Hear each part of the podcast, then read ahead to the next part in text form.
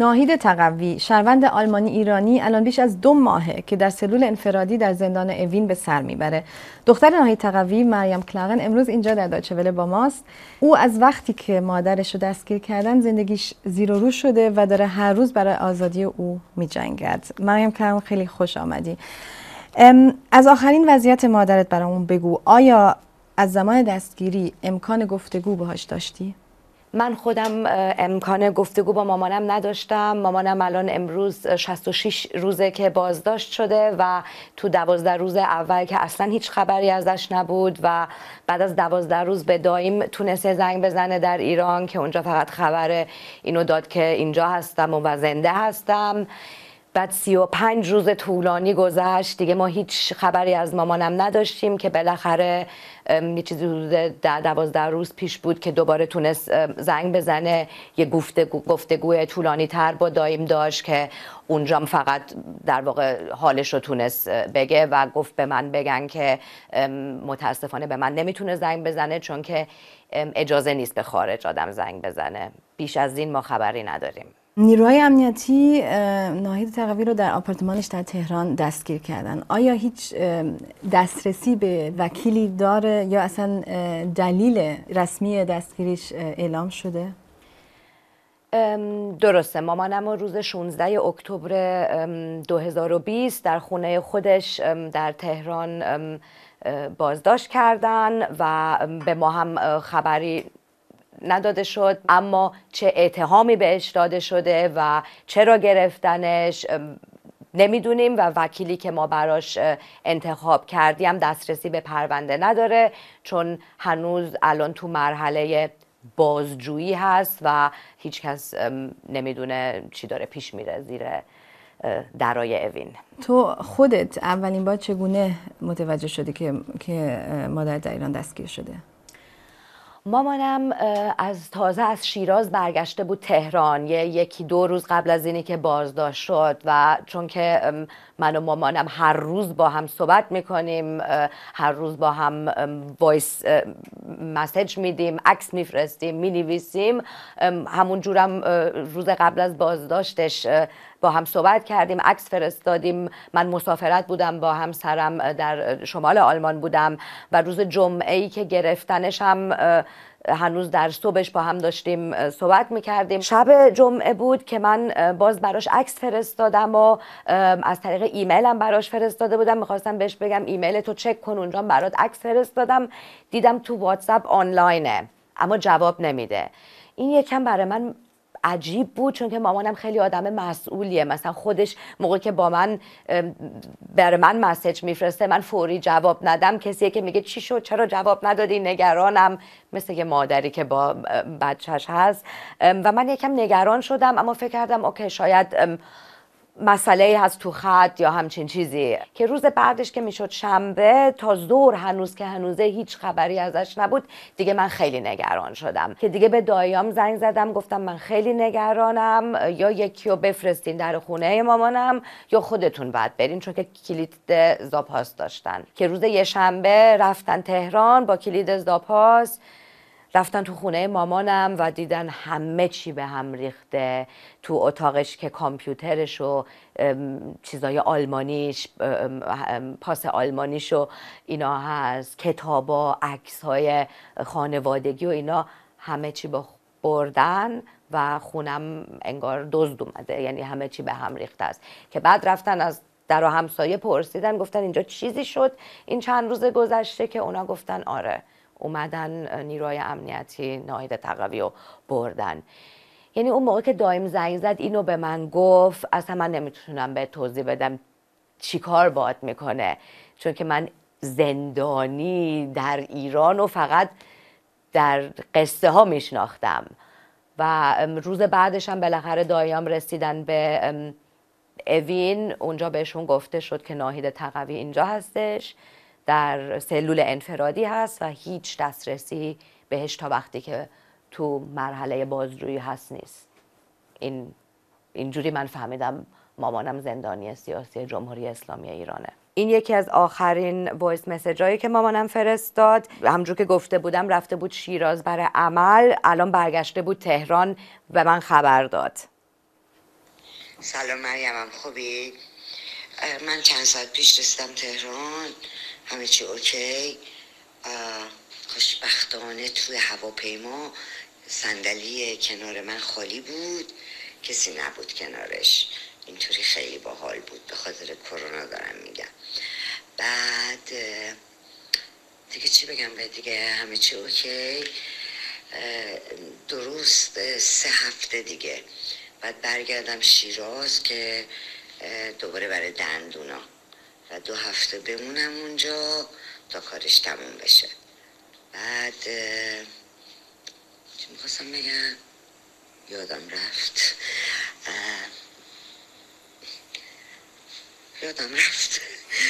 صبر کن.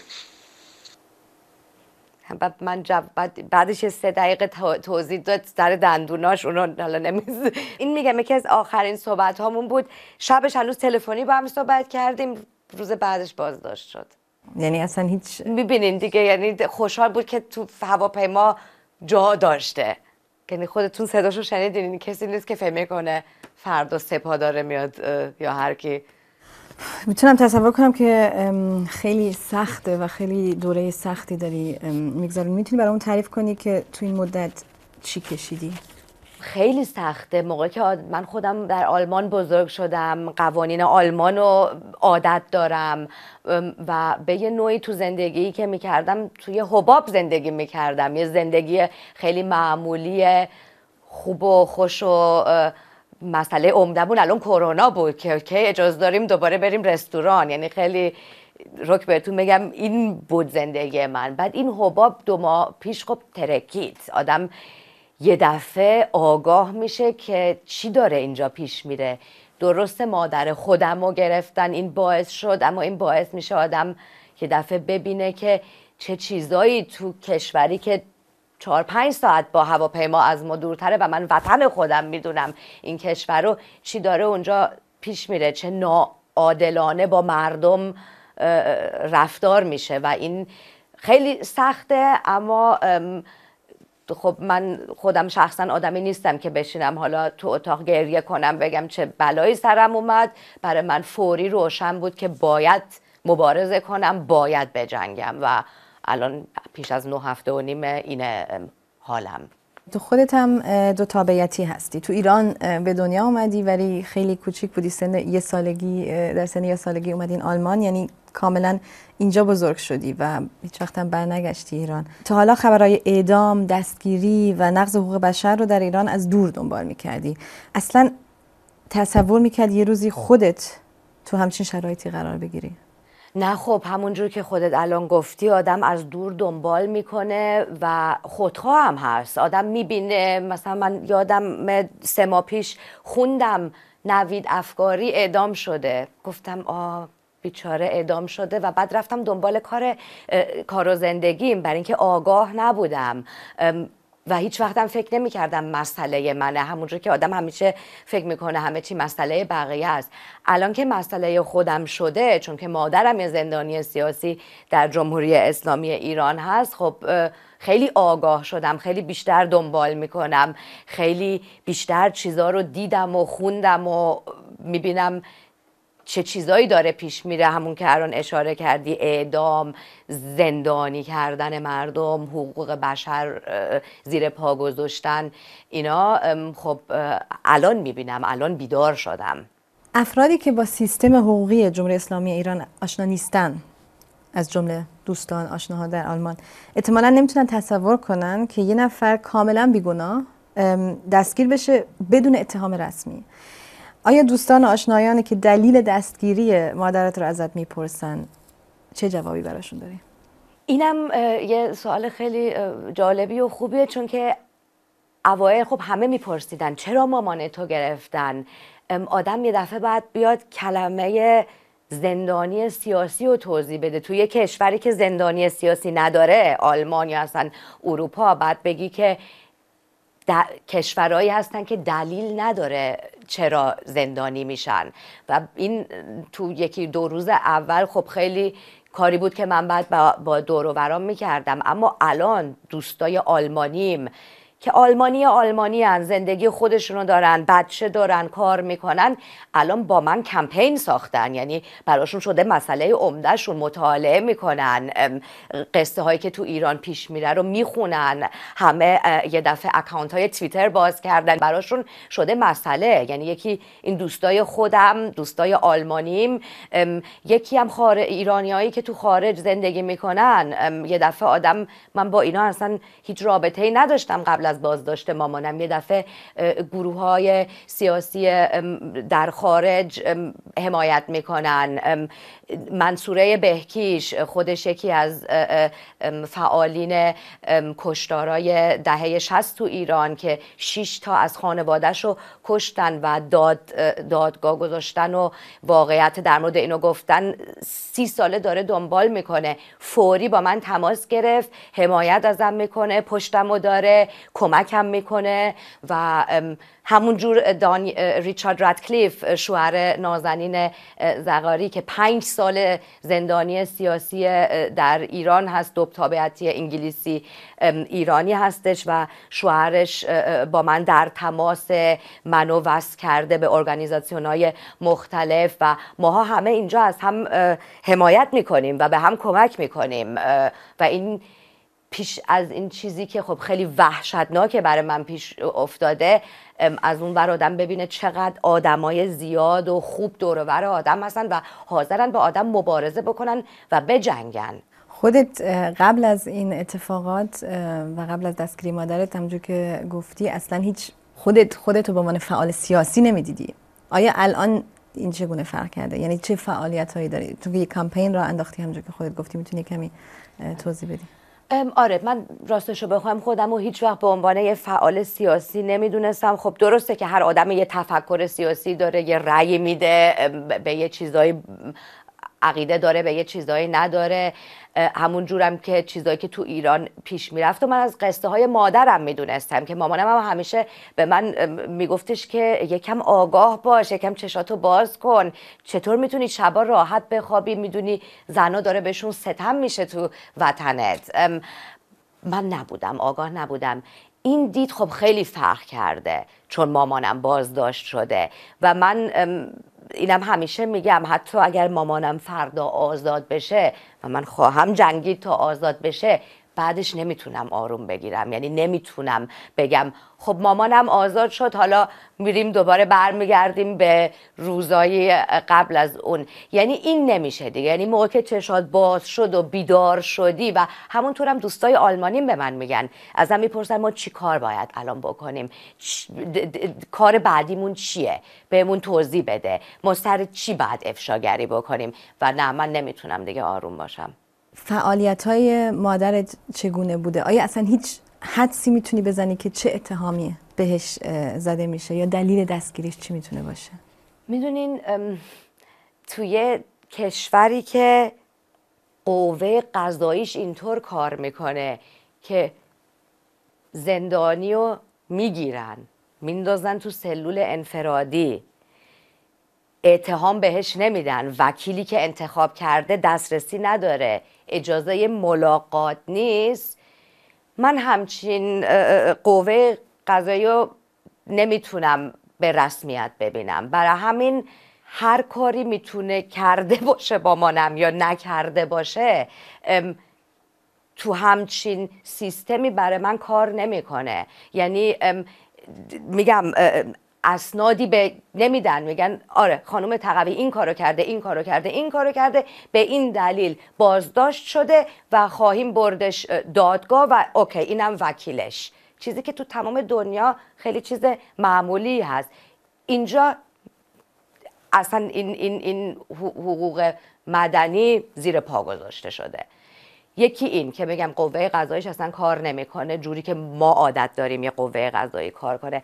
از اون برم اتهاماتی که به مردم خودشون میدن چیزی نیست که تو دنیای من و تو فکر کنم چیزی باشه بگیم اوکی پس این بود اتهامش، حالا دادگاهشو بذارین. برای همین این یه چیزی که خیلی روشنه، مادرم یه زندانی سیاسی هست که هیچ گناهی نکرده. اگر بخواین در مورد فعالیتاش صحبت کنیم، تا جایی که من مادرم و 40 ساله میشناسم، مادرم یه آدم خیلی روشنفکری هست، یه آدم مردم دوستی هست. من موقعی که در مورد مامانم فکر میکنم و تصور مامانم میاد تو ذهنم، همیشه یه کتاب در دستشه. یعنی آدمی هستش که خیلی مطالعه میکنه، خیلی مسئله مردم براش مهمه. اگر این گناهشه، آره گناهکاره. یعنی پیش از این چیزی نمیتونم بگم. مقامات آلمان و مسئولان وزارت خارجه تا حالا که در تماس باشون هستی به تو چی گفتند و آیا تلاش‌هایی کردن تو این زمینه؟ هم سفارت آلمان در ایران در تماسم، هم با دولت آلمان در برلین. هفته یه بار با هم تلفنی صحبت میکنیم. چیزایی که اونا به من میگن اینه که ما تلاشمون رو میکنیم. پیش از این احتمالاً به دلایل دیپلماتیک نمیتونن زیاد چیزی به من بگن، اما من نمیدونم آیا پیش از این اصلا چیزی پیش میره یا نه، چون که دولت ایران قوه قضاییشو مستقل میدونه. آلمان که با وزارت خارجه ایران در تماس دسترسی نداره، سخت میکنه. یکی هم اینه که ایران دو تابعیتی رو قبول نداره، میگه کسی که اومده اینجا پاس ایرانی داره برای ما ایرانیه، اون یکی پاسش به ما ربطی نداره.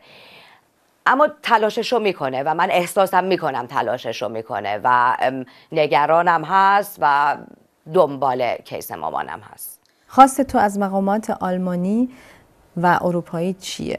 برای آزادی مادرت چه کاری میتونن انجام بدن و چه کاری به نظر خودت باید انجام بدن؟ به نظر من هم دولت‌های اروپا و به خصوص دولت آلمان، فشار دیپلماتیک دیگه فایده‌ای نداره و تجربه 9 هفته گذشته اینو نشون داده. به نظر من موقعی که میشینن در مورد برجام صحبت میکنم، نبض حقوق بشر در ایران باید بخشی از این باشه که ایران اینجوری زیر پا میذاره حقوق بشر مردمش رو، هیچ حق مدنی ندارن مردم. این باعث میشه که مردم اذیت میشن و به نظر من این دولت ها موقع که میشینن در مورد همچین چیزایی صحبت میکنن و موقع که در مورد چیزای اقتصادی صحبت میکنن، این باید یه بخش خیلی مهمش باشه. اینو البته منظورم از لحاظ allgemein هستش. از لحاظ کیس مامانم چه بیشتر باید فشار بیارن، چون که الان میگم 9 هفته گذشته حتی وکیلش بهش دسترسی نداره و تجربه نشون داده که دادگاه هایی که گذاشته میشن ناعادلانه هستن و این یه چیزی هست که دولت آلمان نباید قبول بکنه و باید فشار سیاسی بذاره و برای آزادی آدمای خودش بجنگه. اونم خیلی ممنون. مریم کلرن، مرسی که اینجا با ما بودین. مرسی.